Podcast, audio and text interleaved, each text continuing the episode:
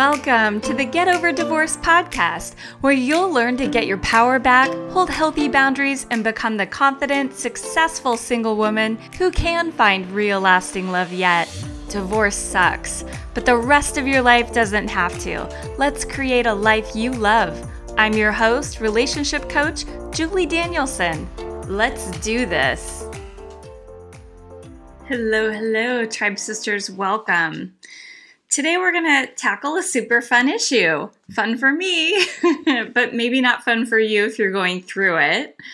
It's how to know if he is the one. Because if he's not the one, you could be wasting time, even years, being in a relationship that just isn't the right fit for you. I had two experiences this last weekend talking to my best friend and talking to a coach friend. And both of them were kind of grappling with this decision of figuring out if somebody was right for them or not.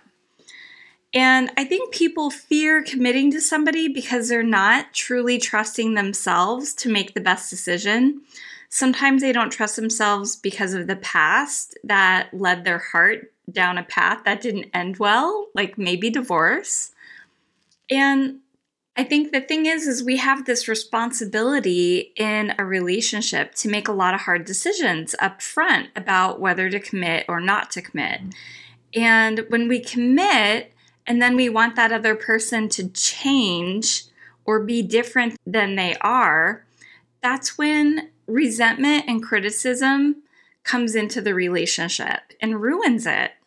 A healthy, happy relationship breeds connection not criticism. Know this, and implementing this as a core value in your relationship is super important for the longevity of it.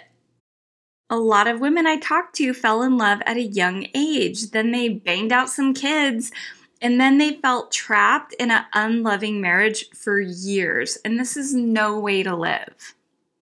When I got remarried to my now husband, Joe, in 2010, I knew he was the right guy for me. He made me feel deeply loved, appreciated, and adored every day. He also met my three pages of criteria and then some. And it was really the relationship that I dreamt up on paper. And I knew I wanted somebody with integrity, kindness, generosity. He is all those things. But in order to attract this amazing man, I needed to become the person that could attract him.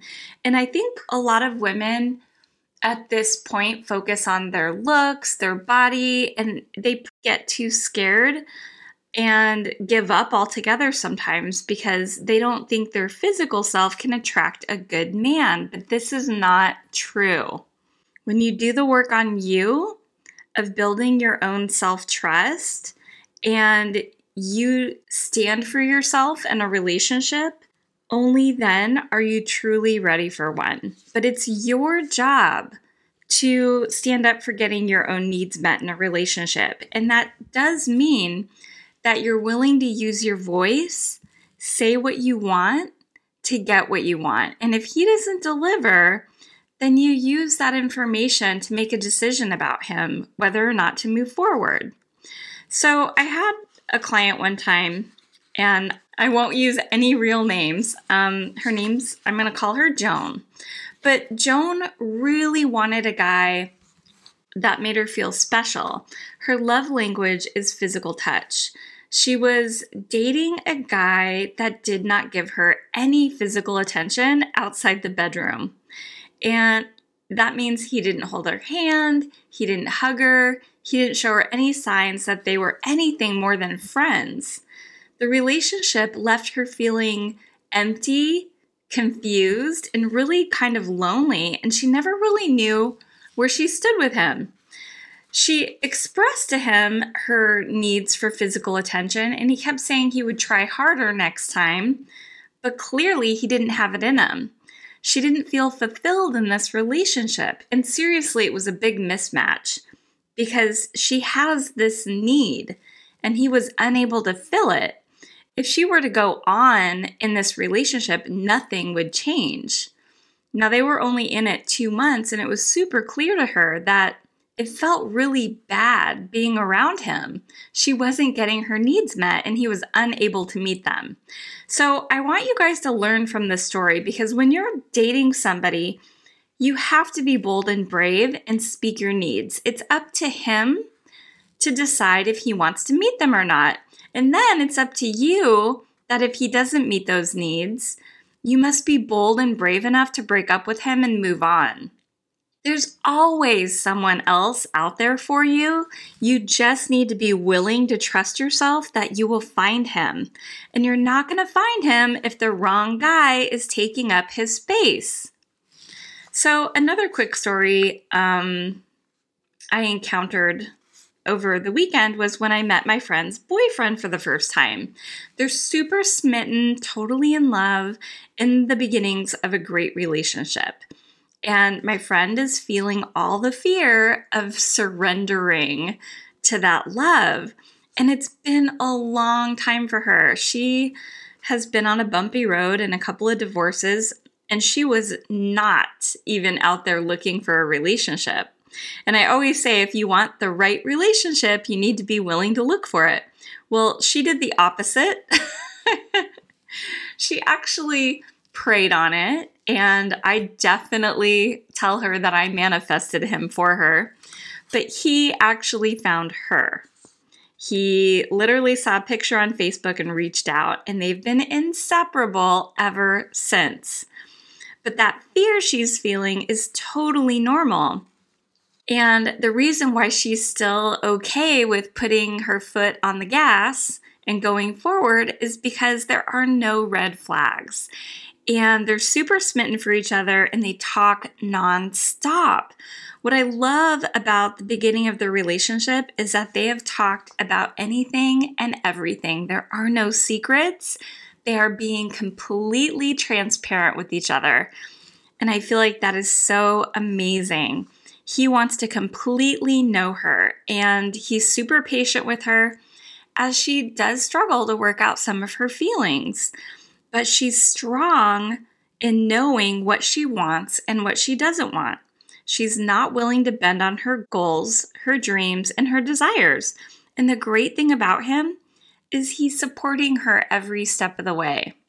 This is what the beginning of an amazing relationship looks like two strong, independent people that come together and enhance each other's life. No one having to sacrifice anybody's wants, needs, and desires to try and make somebody else happy, but just being happy and attracting a like partner. I love it so much. I was talking to another friend over the weekend who was having some relationship problems, and he asked me how I deal with conflict with my husband, Joe. And honestly, we don't have conflict. We might bicker a little bit, but it's really nothing. We don't have problems and deep conflict. But he asked me, Well, has he ever had a behavior that you wanted to change? And I was like, Oh my gosh. Well, here's here's the thing. At the beginning of our relationship, I kept asking myself, is this a red flag for everything that came up? And the only red flag that came up that I could even think was a red flag was my husband has this kind of funny quirk. He has one of those really strong startle responses. I've literally scared him twice today and he screamed out loud. so I really had to ask myself way back in the beginning of us seeing each other is this a feature or a flaw? Can I love this? And the answer to that was I mean, I really had to sit deeply with this question. And I decided it depends on how he reacts.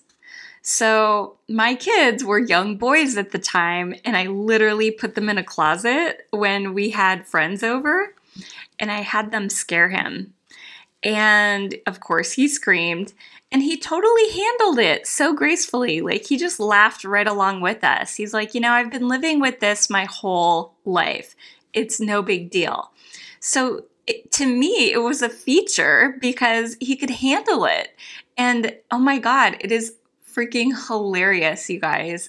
if he's like working in the garage and he has his headphones on and I pull up in my car, I will always honk my horn and he will practically throw his arms in the air and scream. the neighbors will text us, Is Joe okay? so I I found like asking myself, is this a feature or a flaw? I could really truly love it about him and make a decision to go forward with the relationship because, yes, I can love this about him. So I never resisted that. I never made it a problem. Even when he screamed in the movie theaters, even when he screamed when we were watching a movie, on an airplane and the cabin lights went on and a flight attendant came and asked if we were okay. it's a feature. I choose to love it. So if you can choose to love something about somebody that might be possibly a red flag, but you can say, you know what, I'm going to choose to love that. And you really are deeply true. Like, this wasn't a red flag. And honestly, I want to say red flags are deal breakers. So be real with yourself when you really ask yourself this question Can I love it? Is it a feature or a flaw? Or do I need to break up? So, just to sum this up for you and give you guys some actionable takeaways today, here's how to know if the guy is right for you. First of all, if you're wondering if he's right for you and you don't feel like jumping his bones and dragging him to your cave, then you might be missing some vital chemistry. Chemistry is that feeling of toe curling desire. And obviously, the, that exact feeling doesn't last forever, but really good, strong couples make it a point to connect regularly so that they have a happy, healthy, lasting sex life. So, number one is chemistry. And I also want to say be careful with this one because I know a lot of people that rely on chemistry alone, and that is nothing to build a relationship off of. I meet so many women that go down the road of having a friends with benefits situation, and they keep seeing that guy even though he meets none of their other criteria. Okay? So, number two, he must have the criteria, the qualities that you want, and the values that make him a match for you. So, for example, if you hate Trump and he loves him, not a match. I don't know a lot of people that can overlook political beliefs in a love relationship. So, values, religion, politics, and morals should all be on par with each other. So if he talked about being a swinger in his last relationship and he wants that again, and you're not down with that, don't waste your time. It's a mismatch. It's not a match on your morals and values. Okay, number three, he shows a desire to learn and grow with you. If he wants to know everything about you and you guys could talk on the phone for hours on end, he might be a match for you. Having somebody that's emotionally on the same level as you is so important. He needs to show you that he's willing to be patient, willing to be wrong, willing to apologize if he senses that he hurt your feelings. If he's not willing to be that way, then his ego and his pride are going to get in the way of your relationship. And that leads me to number four vulnerability he must be willing to get vulnerable with you. and you must be willing to get very vulnerable with him. Being guarded and being protective with your heart is not going to let love in. You must be willing to have the deep, dirty, dark conversations of your past and put everything out on the table. If you're not willing to expose your deepest shit to him, and he won't either. This is how you get to really know each other is to know each other's innermost deepest guarded secrets. And then you build trust for each other. Number 5, he is a real partner. And what that means is he's not looking to you to take care of all of the details of setting up a date, cooking dinner, doing all the dishes, doing all the household chores. He wants to be a partner and a match for you, not just financially, but when it comes to doing all of the things that require work. So many women complain about the mental load that they had to bear in their first marriage, and they just want someone that's going to take care of them. And what that means is they want someone that's going to pick up the slack or care for her when she's sick. It comes from a deep longing to share that load and have somebody who actually has your back and to actually feel like you're being taken care of and cared for. Those are my five actionable tips for finding out if he's actually the right guy for mm-hmm. you. And I do want to just remind you that if he doesn't meet that criteria and all of those criteria is important to you, be willing to break it off. If he's not the right guy, you're going to miss out on finding the right guy if he's taking his place. So be willing to break up. And it doesn't have to be a difficult breakup, it can just simply be I'm sorry, we're not a fit. I wish you luck. All right, ladies, that's it for today. Thanks for being here. Hey, Tribe Sister, do you want to know what it takes to create unstoppable self love after divorce so you can heal for real, gain confidence, and finally get the love you deserve in an equal, committed relationship? Then go watch my free training. You're going to learn the biggest dating trap women fall into and how to avoid it. Go to juliedanielson.me and watch this five shifts training.